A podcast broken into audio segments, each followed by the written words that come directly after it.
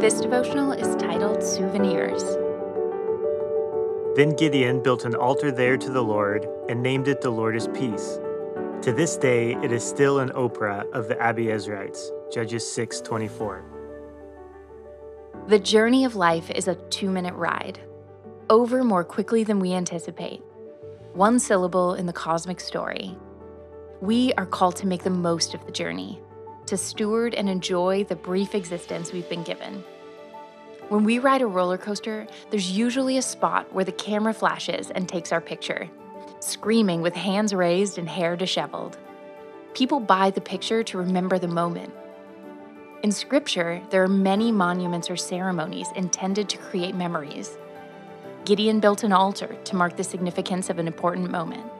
We celebrate Christmas to commemorate and remember God's great gift to humanity. But there is also a sense in which every choice we make in our lives is a souvenir moment, an altar to the Lord. Every choice we make is a snapshot along the journey, an opportunity to act on belief, a checkpoint of choosing. Today is a small blip on a short journey, but it carries significant opportunity, the potential to jolt eternity, the brief chance to live a life of faith is much more than a souvenir that will end up in the trash.